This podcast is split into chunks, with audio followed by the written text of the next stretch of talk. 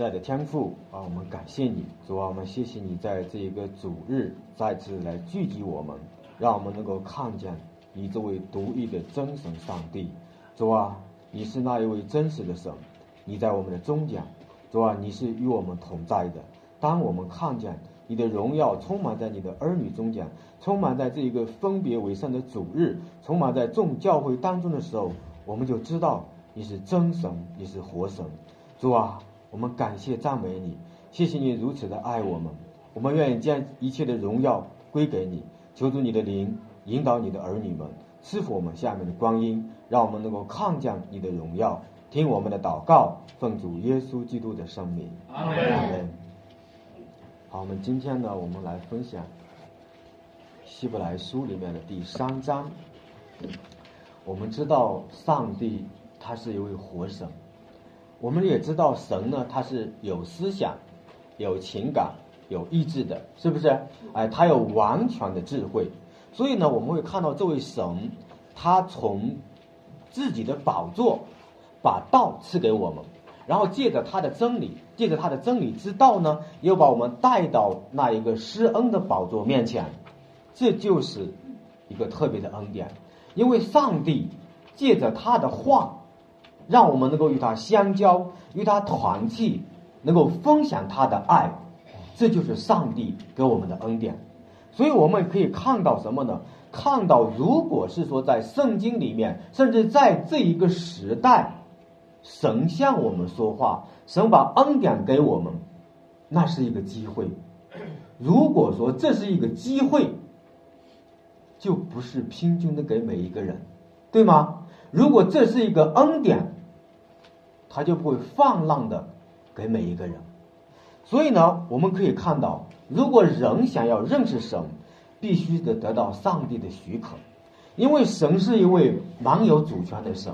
我们可以这样理解：我们所信的神是掌管天地宇宙万物的上帝，诸天诉说他的荣耀，胸膛呢传言他的手段。我们知道，神坐在那一个永恒的高处。掌管整个受造之物，他如果不允许发生什么事情，能不能发生呢？绝对不能发生。所以我们可以看到，拥有绝对主权的那位神向人讲话，就是一个谦卑的行动。能够理解吗？啊，那我们也要知道了。如果你作为上帝的儿女啊，而神是说话的神，神很奇妙。那么我想问大家。你知道神怎么样向我们说话吗？我们信了主这么多年，神怎么样向我们说话？圣经对圣经。而我们在旧约里面，当圣经没有启示完的时候，神这样子借着异梦、异象向人来显明自己的旨意，对吗？哎，然后呢，我们在新约里面，我们看到基督那一位上帝的儿子道成肉身，神借着他的儿子向那个时代显明他的旨意。对不对？那到了今天，神是借着圣经，透过圣灵向我们说话。阿门。能够理解这个说话的方式吧？啊，他就是这样的。所以希伯来书里面第三章里面，他讲到说，圣灵有话说，表示神是一位在正在说话的神，对不对？那么神如果向人说话的时候，他说的也很清楚。甚至于我们可以这样理解：当神向人说话的时候，表示他正在告诉我们一个危机，或者说他正在告诉我们要发生什么事情，对不对？啊，你看呃这个希伯来书的时候，你就可以知道，我们看这段经文的时候，你能够感觉到圣灵借着呃圣经向希伯来的原始读者在讲一件严肃的事情。而这一件杨树的事情讲的是哪里面呢？是旧约里面的故事，是不是啊？它是一个历史的真实故事，在这个故事当中，在这一个历史的回忆当中，其实带着一个强力的警告性。他警告什么？他警告我们不可硬着我们的心啊！所以我们来看第一点，不可硬着你们的心。圣灵所警告的这段话。如果我们读旧约的话呢，你就可以知道是从诗篇的九十五篇的八到十一节而来。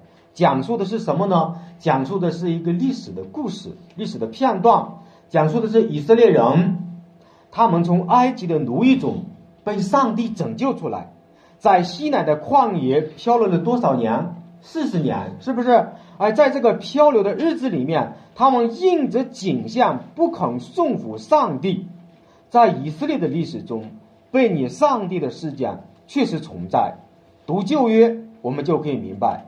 当被你神之后，有没有一个严重的后果？有。你看，你读这一个希伯来书的时候，你就会发现这件事情的严重性是上帝被他们什么样呢？激怒了。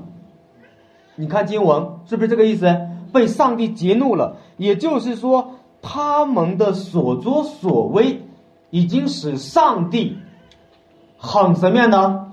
很愤怒，很愤怒。所以圣经上他讲了一句话，他说：“我样方那时代，样方是什么意思？样方就是被激怒、痛恨、降正、恨恶的意思。神会发怒，听说过吗？知道神会发怒吗？我知道神会发怒，是不是啊？甚至我们可以联系一下。”一段话，那就是说，刚才我们读了，就是说什么呢？耶和华神是满有怜悯慈爱的神，有丰盛的慈爱，不轻易发怒，对不对？把一位不轻易发怒的神给惹怒，究竟终将发生了什么事情？是不是？你思考这段经文的脉络，你就会发现，圣经上一直说他是满有慈爱的神。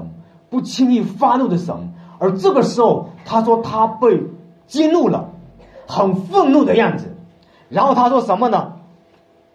他还说了一句话，起了一个誓，是不是？愤怒以后有一个结果，断不可让他们进入我的安息。呀，你会发现了，神发怒了，神发怒就对了吗？不是的。他起了一个誓，起了一个什么誓呢？断不可进入我的安息。有没有比这个大的咒诅？我相信没有了。这是一个最大的咒诅。所以惹生发怒和试探神放在一起，特别是要强调一个事实：当时的以色列人败坏到一个程度，邪恶到一个程度，不依靠上帝的看顾和供应，埋怨上帝。反而后悔离开埃及，是不是不依靠神？他们在神给他们的供应当中，在他在神给他们的祝福里面，他们不满足，他们要神先证明自己，然后他们才跟随神。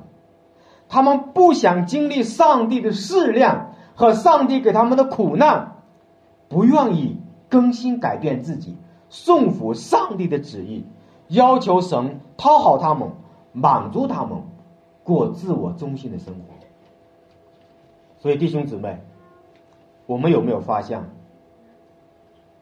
他们这样的迷糊，忽略上帝对他们的赐福，忽略那一位神对他们的祖宗亚伯拉罕的应许，说要把迦南地赐给他们，在迦南地赐给他们的这个路上。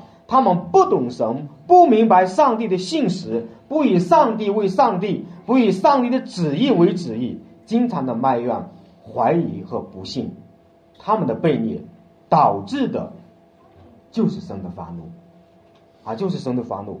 所以我们可以看到，神发怒是不寻常的，他在怒中起了一个誓，他们断不可进入我的安息。也就是说。一位不轻易发怒的神，现在发怒了，不但是发怒了，还启示发怒。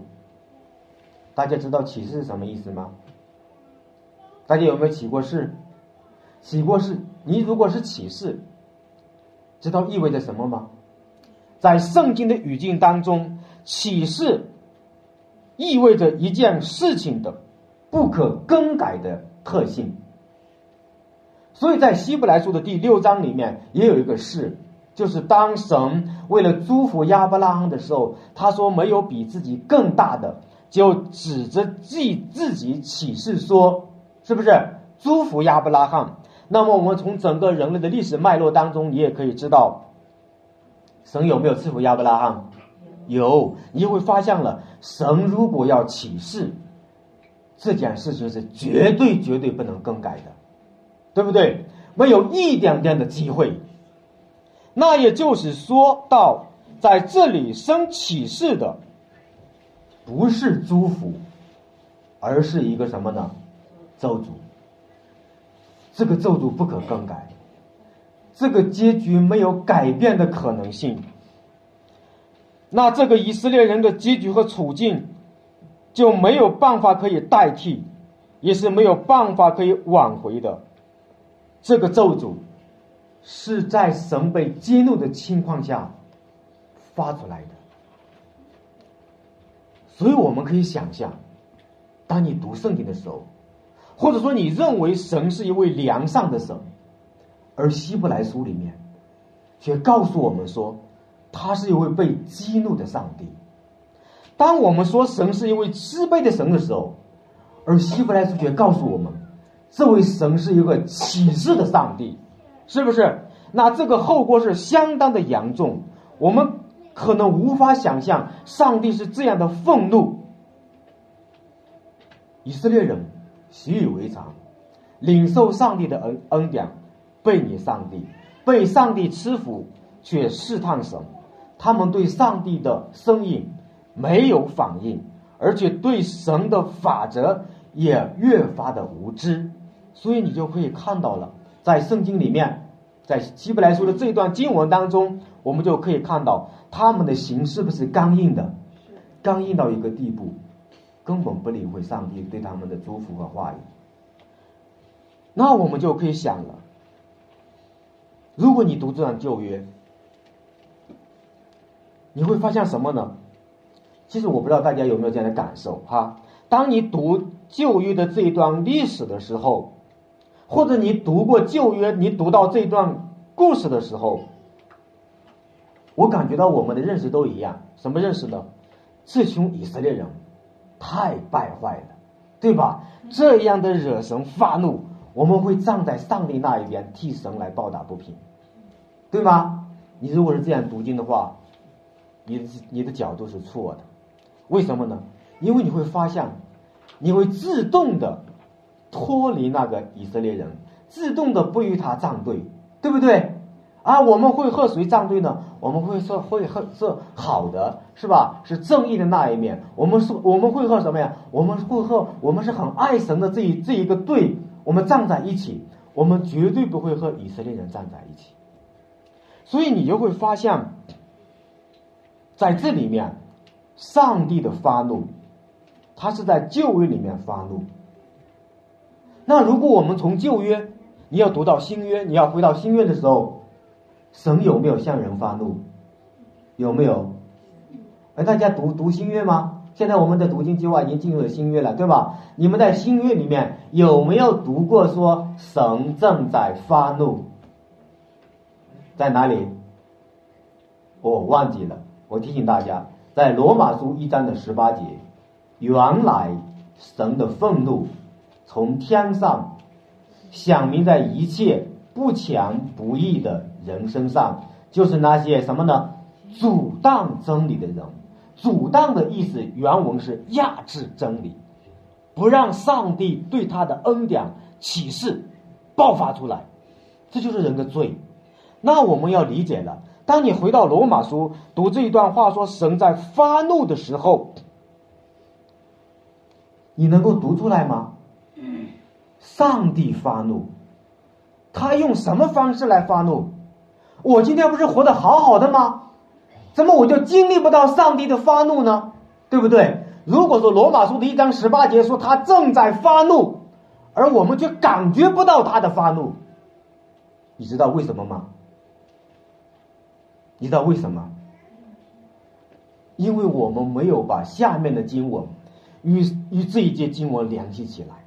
所以，如果说你要读那段经文，读懂上帝在发怒是为什么，你要读多少节呢？读罗马书一章的二十四节、二十六节、二十八节。那里面讲了一句什么话呢？他讲了一句就说特别严重的话，我们可能大家都忽略。他说：“神就任凭他们，明白了吗？”哦，神就任凭他们。那任凭他们什么呢？从解经的脉络来看，罗马书里面有三个任凭。第一个任凭，当上帝讲到人敬拜受造之物、偶像崇拜在得罪神的时候，神不管他们，神任凭他们，这就是神在发怒。哦，你一下就读懂了，什么意思呢？原来神任凭一个人。就是神在发怒的时候，神以什么方式发怒呢？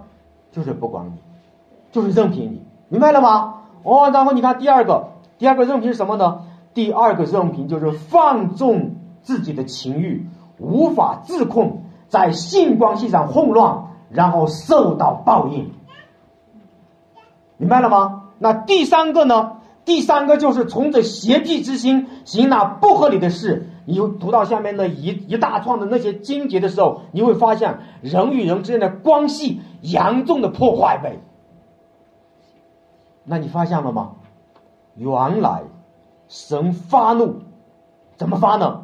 就是任凭人在追求上，在享受上，在人际关系的和睦上面，神不管你，任凭你，就是他在发怒。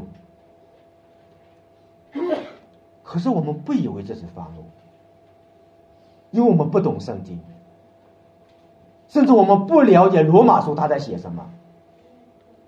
所以保罗在罗马书在呈现福音之前，想把所有的人都圈在罪里面，是在神的震怒之下。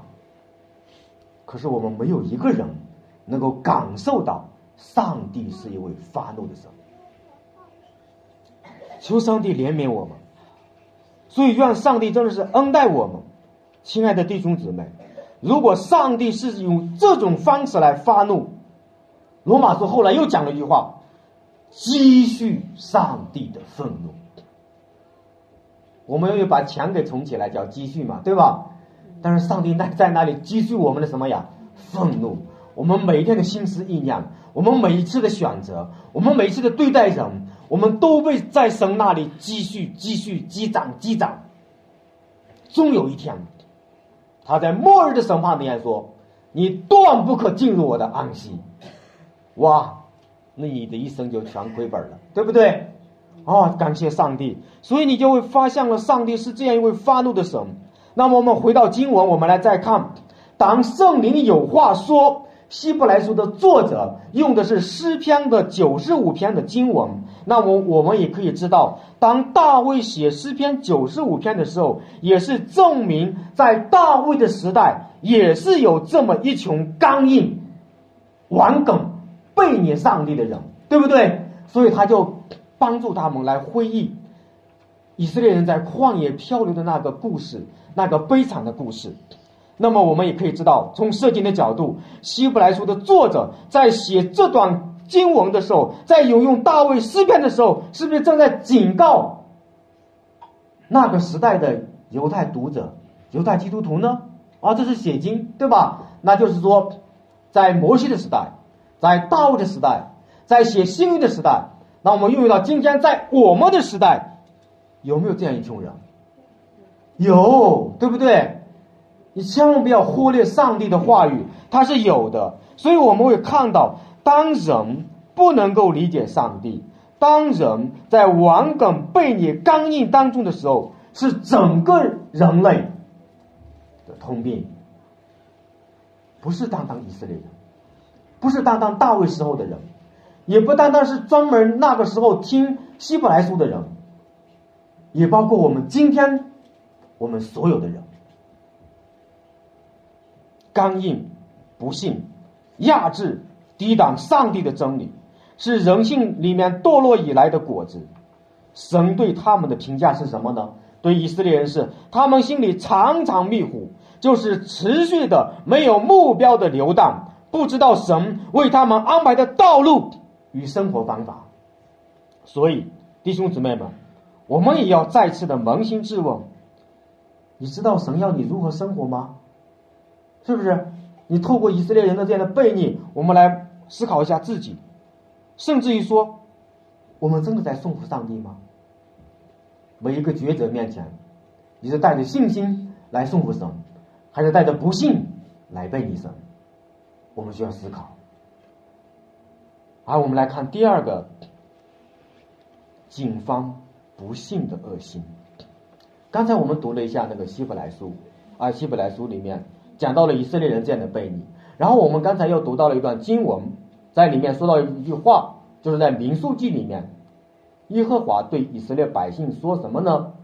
你们不信我要到几时呢？这恶会众向我发怨言，我要忍耐他们要几时呢？他们必要在这旷野消灭，甚至死亡。被上帝从埃及拯救出来的一群人，竟然在民数记里面，在旷野被上帝称为是什么呢？恶会众。哦，同样的一群人啊，同样的一群人，现在甚至称呼都变了，成了恶会众，是不是？哦，恶会众就是不幸的恶心，不幸的恶心之所以恶，从希伯来书的角度来说，是因为他们离弃了那一位永活的上帝。不幸的恶心能够离弃永活的神。当我们在讨论这一个话题的时候，以色列人不信，背弃神，神就主动的遗弃他们。因为神有这个权柄来掌管一切，来行使一切的主权。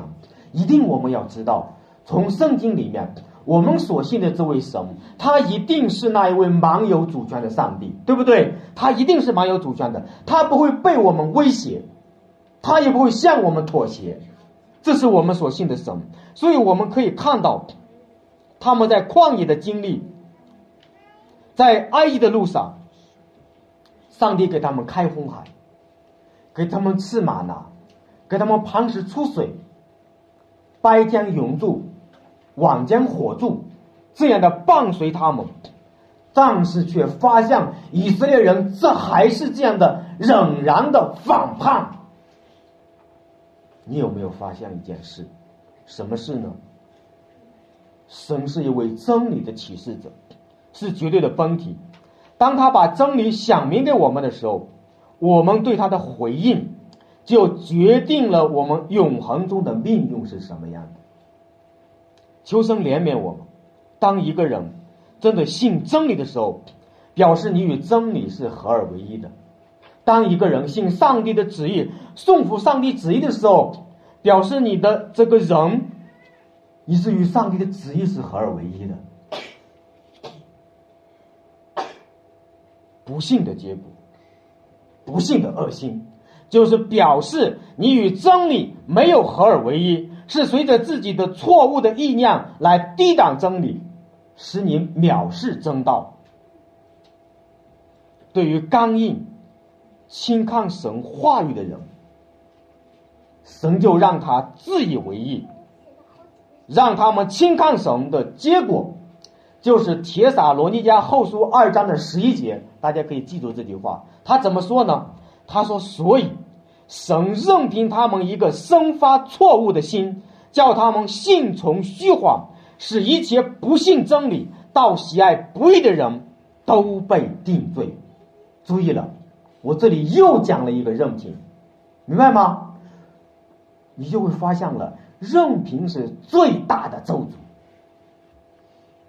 你愿意活在任凭里面吗？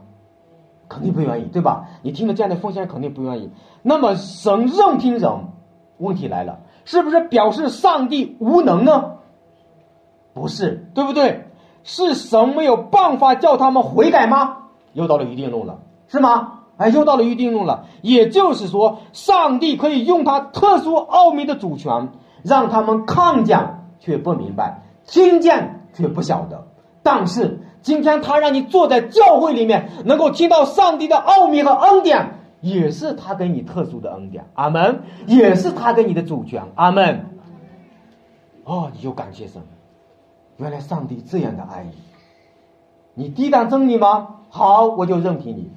你抵挡真理吗？我不允许你抵挡，我要把圣灵赐给你，让你信从福音。阿门。这就是恩典。所以弟兄姊妹，预定论在圣经上是成立的。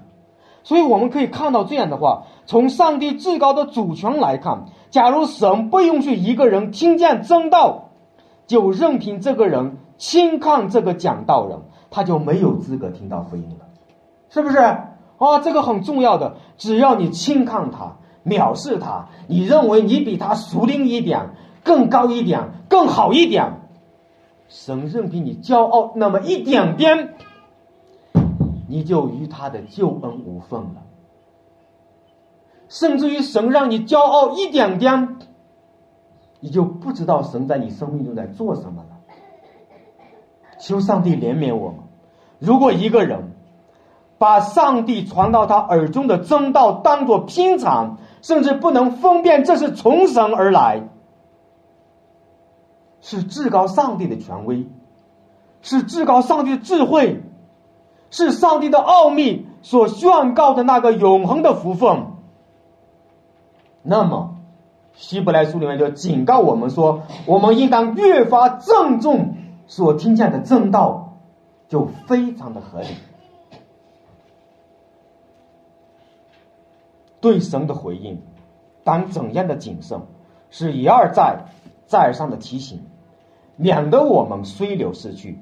不是上帝的话语会随流随流失去，而是我们不顺从上帝、抵挡神的人会自己随流失去。人从着不幸的恶心，自己离弃那永活的上帝，你们要谨慎。所以希伯来书里面提到说要谨慎，谨慎什么？就是谨慎自己在上帝的试验当中，在上帝的试炼当中，万不可刚硬离开那一位永活的神，因为以色列人在旷野就是一个特别的例子。所以求上帝怜悯我们。我想问大家：以色列人被神试炼，有没有上帝的美意？我们能不能够懂得，上帝在试炼一个人的时候，是为了他的好，是吧？啊，所以我们要从神学的角度来来考量的话，其实试探和试炼是一个意思，也一个一个一件事情，但是方向和角度不一样。如果从魔鬼来讲，他就是试探，他的目的是败坏你，使你跌倒。是你离开上帝的恩典，明白了吗？但是从神的这样一个角度呢，他借着魔鬼的试探来试验你，来试验你，是要成全你，是要帮助你，是要塑造你，是要建立你。阿门。但是以色列人失败了，是不是？以色列人失败了。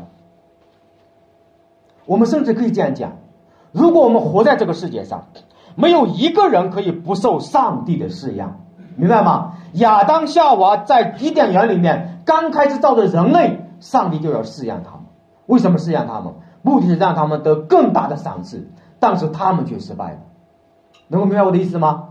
啊，那那我们就可以这样讲，在新约里面也有这样的经文：人被试验之后，必得生命的光明。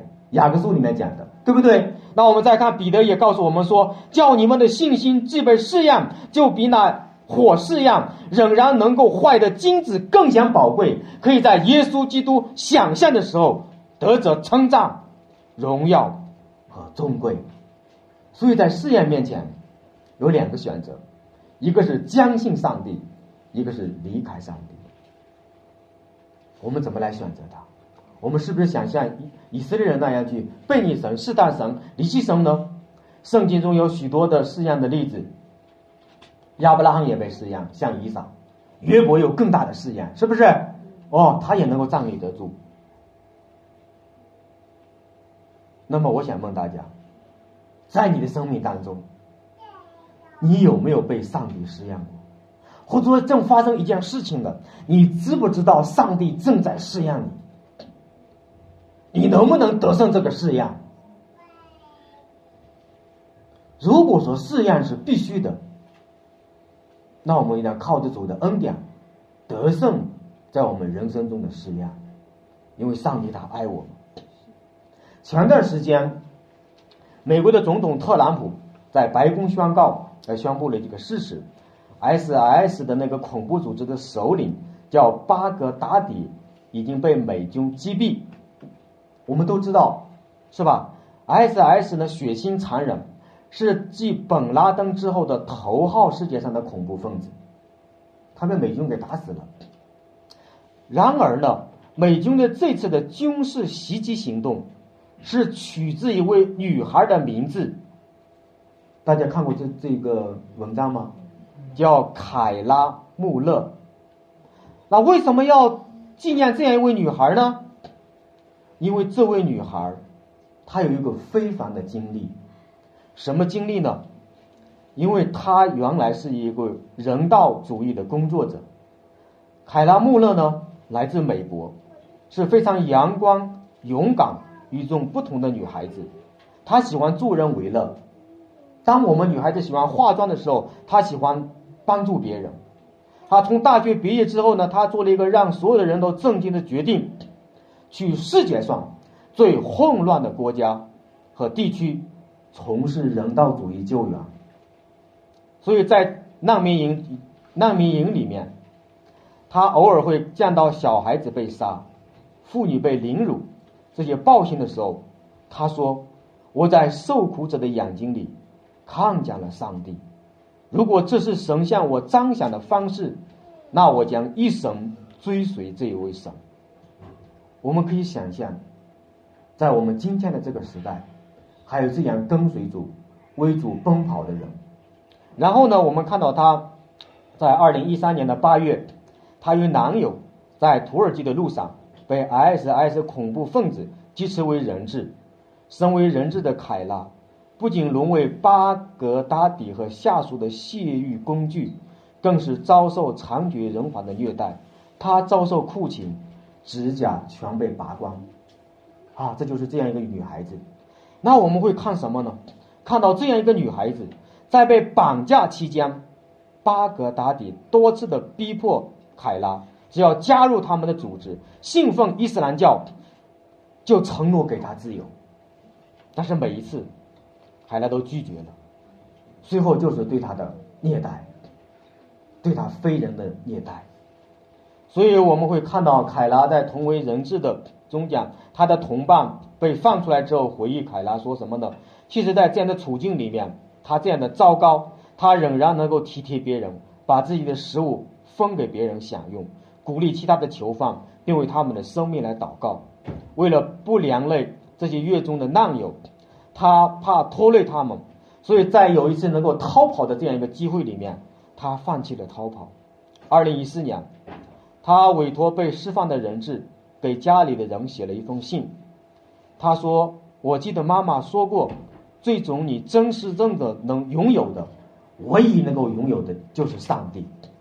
我现在的处境，就某种意义上来说，我已经向上帝降服，因为我真的一无所有。”在上帝面前与家人的祷告中，我觉得我自己在下坠，是，但是在这个下坠的过程里面，被上帝温柔的拥抱着，在这样一个黑暗当中，我见到了亮光，我也学会了，就算是被这样的禁锢，人还是有自由的。我由衷的感谢我的上帝。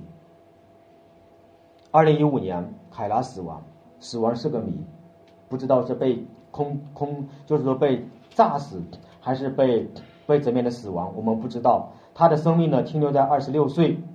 他向世人解释的就是我们的信仰：爱、勇敢、良善、温柔、坚定。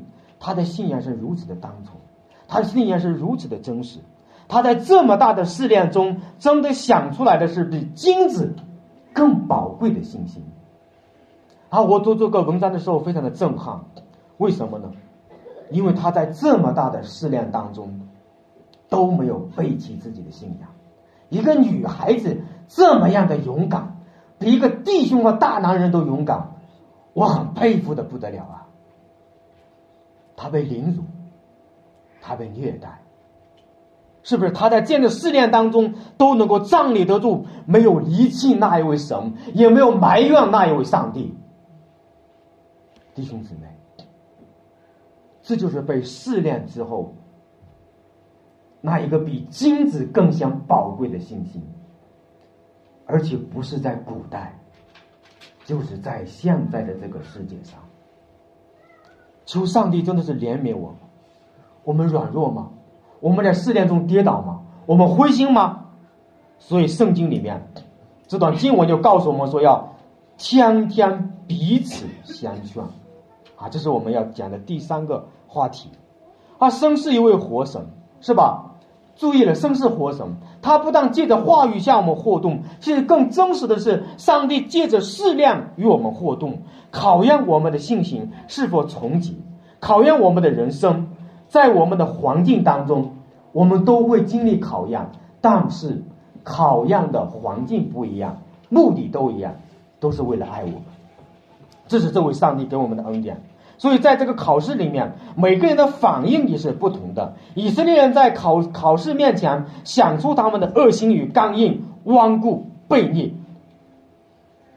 在今天的考试当中，就是上帝在考试我们的时候，考验我们的时候，我们能不能站住？啊，你看经文，他说什么呢？他说：“免得你们中间有人。”什么意思呢？就是说，在一个生命的共同体当中，在一天教会里面，在一个地方教会里面，我们中间一定会有这样一群人，被上帝试炼的时候，他会消沉，他会退废，他会一蹶不振，是不是？甚至于上帝在试炼的时候，发现了你的这个生命中的毒瘤，本应当手术来切除，但是我们呢，会保留它，我们担心疼痛，不愿意动手术，是不是？又不愿意别人碰它，一碰我们就爆炸了，是不是？在这样一个拉锯战、拉锯战中，我们就会软弱，我们就会灰心，我们就会失望，我们就想离开。所以在这里面他说：“免得你们中奖。”那么我们会发现，我们回到圣经来处理一下，我们为什么灰心？我们为什么会软弱？我们为什么会这样的来不顺从上帝的旨意呢？因为我们有罪，因为在我们的生命当中，其实，在我们的里面有好多好多的偶像，而这些偶像在没有被显明之前，我们不知道。但是感谢神，借着那一个试炼，借着上帝的试验，这个偶像就被显明出来了。罪在我们的生命当中就如一个毒瘤，它会发酵。会迷惑我们，所以在希伯来书里面，这里讲到罪的时候，他说了一句话，什么意思呢？就是指的是这个罪，它是主动性的，它会攻击我们的灵性，它是一种黑暗的势力，它能够迷惑你、欺骗你。如果一直任由它这样下去，它会使一个人的灵魂慢慢的刚硬，慢慢的顽固，慢慢的背逆，慢慢的离开。好，那我们讲到这里的时候。重要的问题来了，我们能不能识别这一个引诱我们犯罪、离弃神的偶像呢？能不能知道？我们一直在讲罪，一直在讲律法，但是我想问大家：你知不知道是什么罪导致你离弃神的，或者导致是什么罪使你来离开上帝呢？我们对偶像的分析，我们里面的心中的那一个偶像的分析。够深入吗？什么是罪？什么是罪？是不是？所以，我们我们可以这样讲，准确的答案就是：当你的心里爱别的东西超过那一位耶稣基督的时候，并且你认为这个东西才能够给你带给你带来真正的快乐，如果没有这个东西，你就无法生活下去。这个东西比上帝还重要，而这个东西正在奴役你。使你的内心充满过度的欲望，导致你过分的追求它，这就是你正在最终被偶像辖制。我可以思考了，什么叫罪？超过你爱神的，使你能够离开神的，使你感觉到没有他就不能活下去的，使你感觉到离开他就没法快乐的，这些过度的追求，都是我们的偶像。哦，我这样我这样给大家分享的时候，你们可以思考一下，我们有没有这样的这样的偶像在我们的里面？啊，你可以思考，你可以求神的灵在你里面引导你哈。所以，每当我们存在，每当我们自我的存在和某些价值的关系中啊联系起来的时候，这些价值被人接受，因为他们赋予我们生命的意义。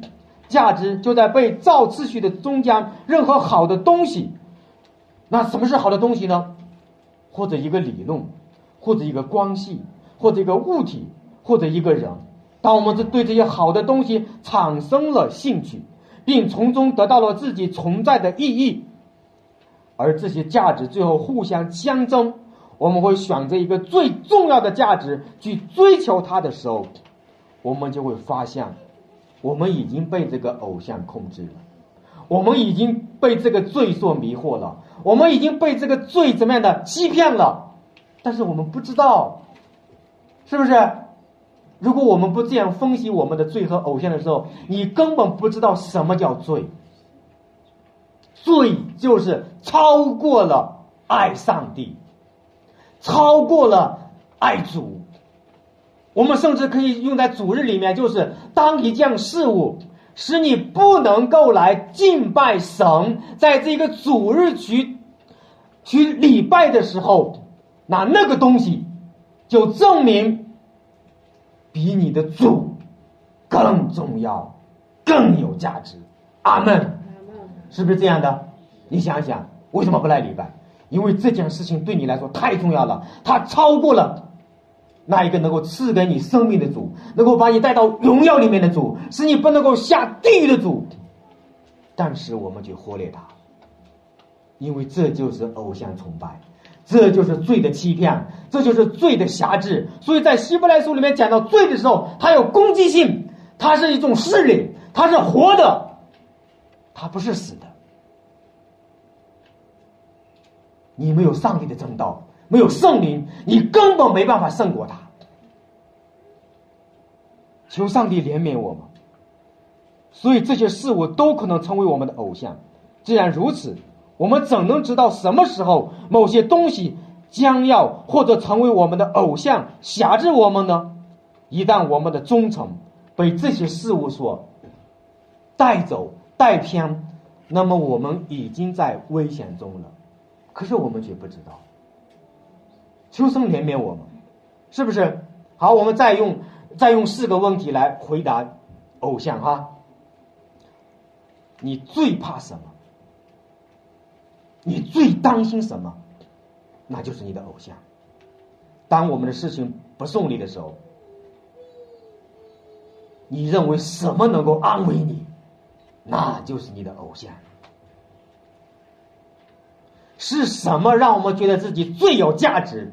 是什么让我们让我认为我们以自以为傲？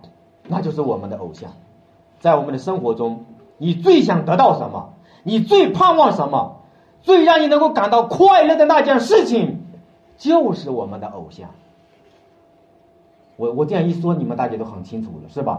偶像其实不难，你就会发现我们这样的讲的话，你会发现生活中有许许多多的偶像，不是一个。所以希伯来书不是希伯来书了，呃，律律法里面说什么呢？放一条就是放什么呀？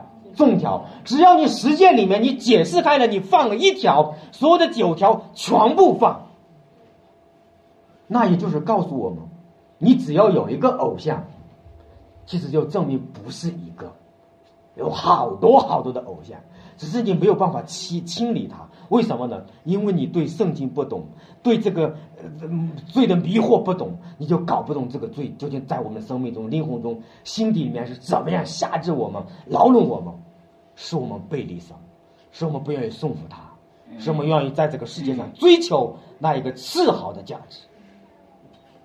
好，我们再分析一下罪。如果你此刻因为某事而愤怒，感到被羞辱，因为你觉得自己被别人利用了，那你的偶像就是权力、成功、胜利、影响力，明白吗？这都会辖制我们，是不是？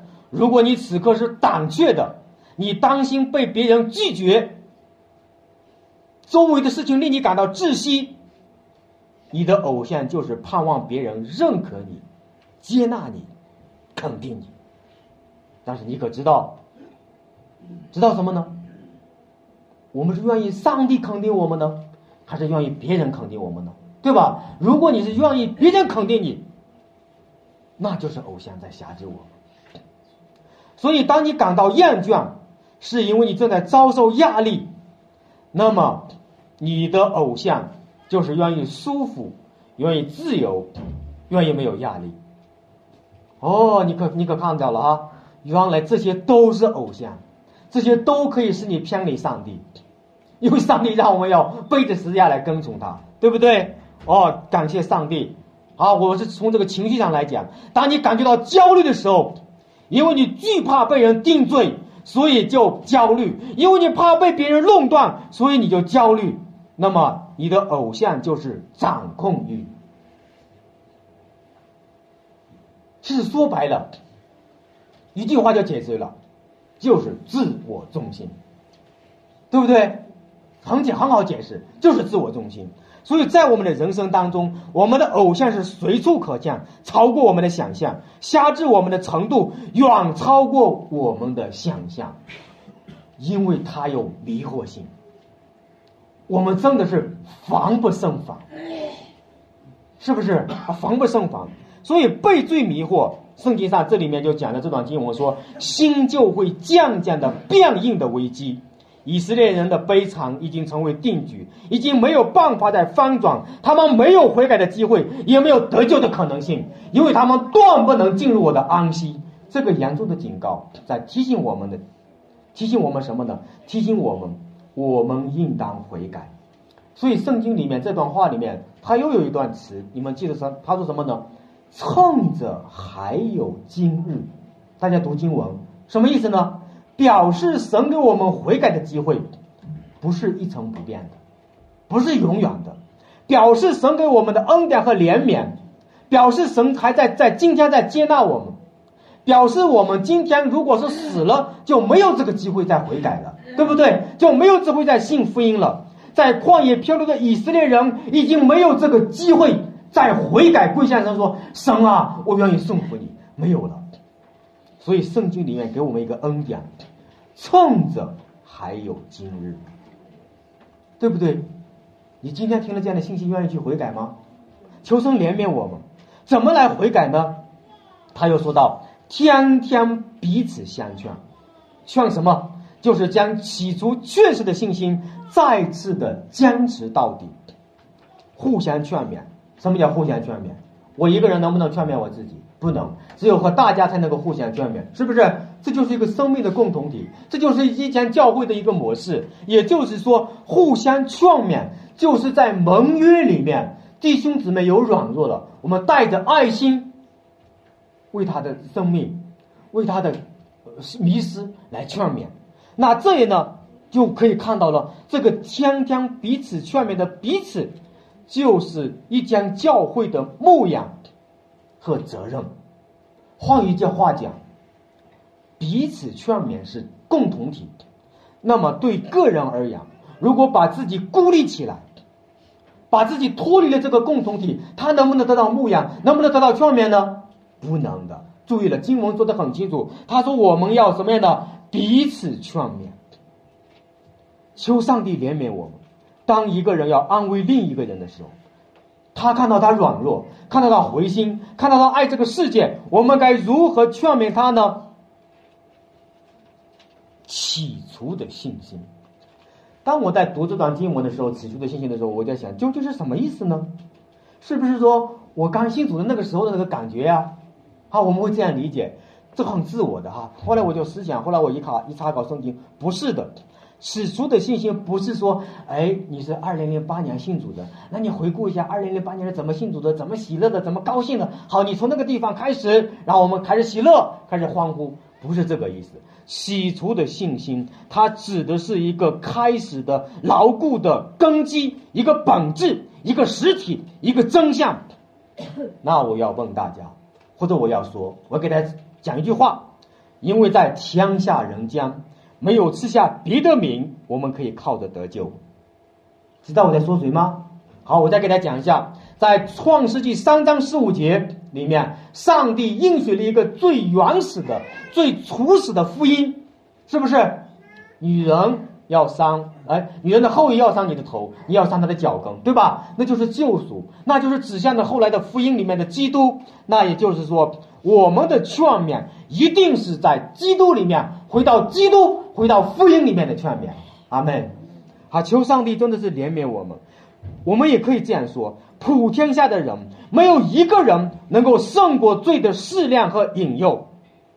在亚当堕落以来，全天下的人就被进入试探当中了，对不对？唯有一个人例外，他受了试探，仍然能够得胜。他是谁？基督嘛，对不对？所以我们会发现了，就是说什么呢？他是为了我们忍受了罪恶的试探。但是他却没有犯罪，为了搭救我们脱离罪恶的迷惑，他得胜试探，他胜过试炼。所以在哥林多书里面，他说他因软弱被钉在十字架上，却因神的大能仍然活着。基督有没有能力从十字架上下来？他为什么没有下来？他是为了我们，对不对？所以这里面的软弱是指指的什么意思呢？软弱就是他没有用他的大能，他没有使用他那超人的能力。反而是刚心送福，因此我们不被罪迷惑、刚硬，放弃自己那超然的能力，他能够下来不下来，舍己为了搭救我们，这是上帝的福音，这是上帝的恩典。当他被钉在石架上的时候，下面的人对他进行嘲讽：“你如果是上的儿子，你就从石架上下来吧，是不是？他救了别人，不能救自己。他是以色列的王，现在可以从石架上下来。”我就信他，这话刺激不刺激？如果上帝，如果别人刺激你的话，你会什么反应？你一定会证明我自己的，我下来了，对不对？我们就经不住试炼，我们就经不住这个试探，我们立马就要证明我们自己。但是上帝他儿子怎么做的？他忍受试探，顺从神的旨意，而没有造人的意思去违背上帝去犯罪。所以十字架彰显的就是上帝那超然的圣洁的一种能力。保罗说他不知道别的，他只知道耶稣基督并他定十字架。一间教会里面传讲福音、传讲十字架，就带出能力。所以你会发现什么呢？发现了罪与败坏的势力是借着十字架被俘虏的。所以哥罗西路书系列哥罗西书里面他讲到说，十字架得胜的地方。就是把一切引诱攻击我们的黑暗势力，在那一刻被击碎了，被粉碎了。这样，我们是靠着什么夸胜呢？靠着十字架夸胜，靠着我们的主耶稣夸胜。一个能够有属灵的分辨能力的人，就是靠着十字架夸胜得胜的人。一个能够悔改归向上帝的人，也是因为十字架的大能，没有别的，就是福音。就是耶稣，就是十字架，所以呢，我们就要回想了。